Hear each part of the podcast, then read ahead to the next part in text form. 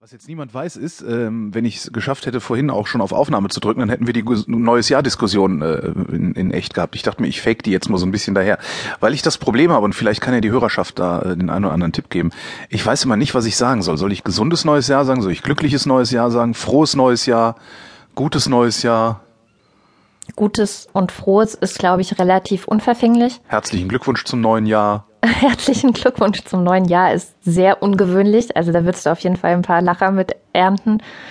Und ansonsten in unserem Alter würde ich sagen, gesundes neues Jahr. Also die älteren Leute wünschen sich ja vor allem Gesundheit, dass alle gesund sind. Das war so bei meiner Oma immer das Ding. Seid ihr alle gesund? Ja. Habt ihr alle Arbeit? Ja. Okay. Dann war alles gut, weißt du. Seid Also- ihr gesund, Arbeit, Auto? Habt ihr alle ein Auto? Nee, darum ging es meiner nicht. Oma nicht. Nein. Nicht. Mann, das ist eine gute ostdeutsche Frau gewesen. Ach so, Verzeihung.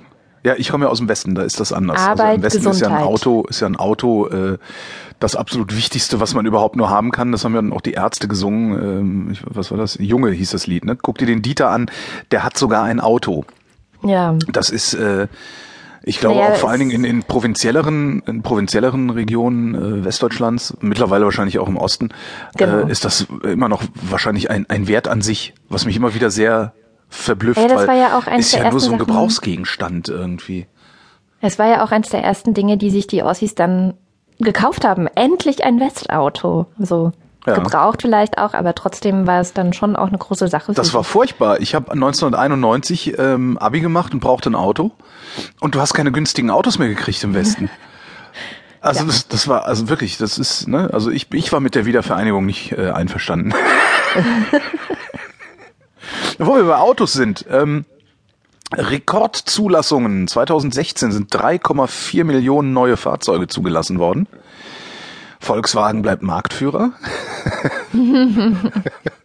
ähm, unter diesen 3,4 Millionen Neuzulassungen 11.400 Elektroautos, was echt ein bisschen tragisch ist, Es aber ist verständlich. Sehr wenig. Oh ja, aber Gott. ist ja, guck dir die Ladeinfrastruktur an, die ist halt unter aller Sau. ne? Das also kannst du das Ding ja stimmt. nirgendwo aufladen. Ähm, also da, da wo es, wo es, Wobei, aber es gibt doch schon Autos, die so Dinge haben, die man irgendwie, ach nee, das ist nur bei, bei Rollern, ne, die man mit hoch in die Wohnung nehmen kann und dann. ja, nee, das gibt's beim Auto nicht. Also da würdest du dich Auto nicht. totschleppen. Nee, nee, das geht nicht. Ähm, du müsstest halt wirklich überall vernünftig Ladesäulen und sowas haben. Vor allen Dingen da, wo Leute vergleichsweise kurze Strecken fahren, also in der Stadt. Und in der Stadt ist das halt, also es ist, ich glaube ja wirklich, dass so ein Elektroautos in der Stadt das ideale Fortbewegungsmittel sind, wenn man Ja. denn da unbedingt Auto fahren möchte. Ähm, aber gerade in der Stadt hast du halt kaum Ladesäulen. Also ich wüsste hier, Ja, doch, ich habe neulich mal so ein, so ein Car, äh, Carsharing-Auto von der Ladesäule abgezapft.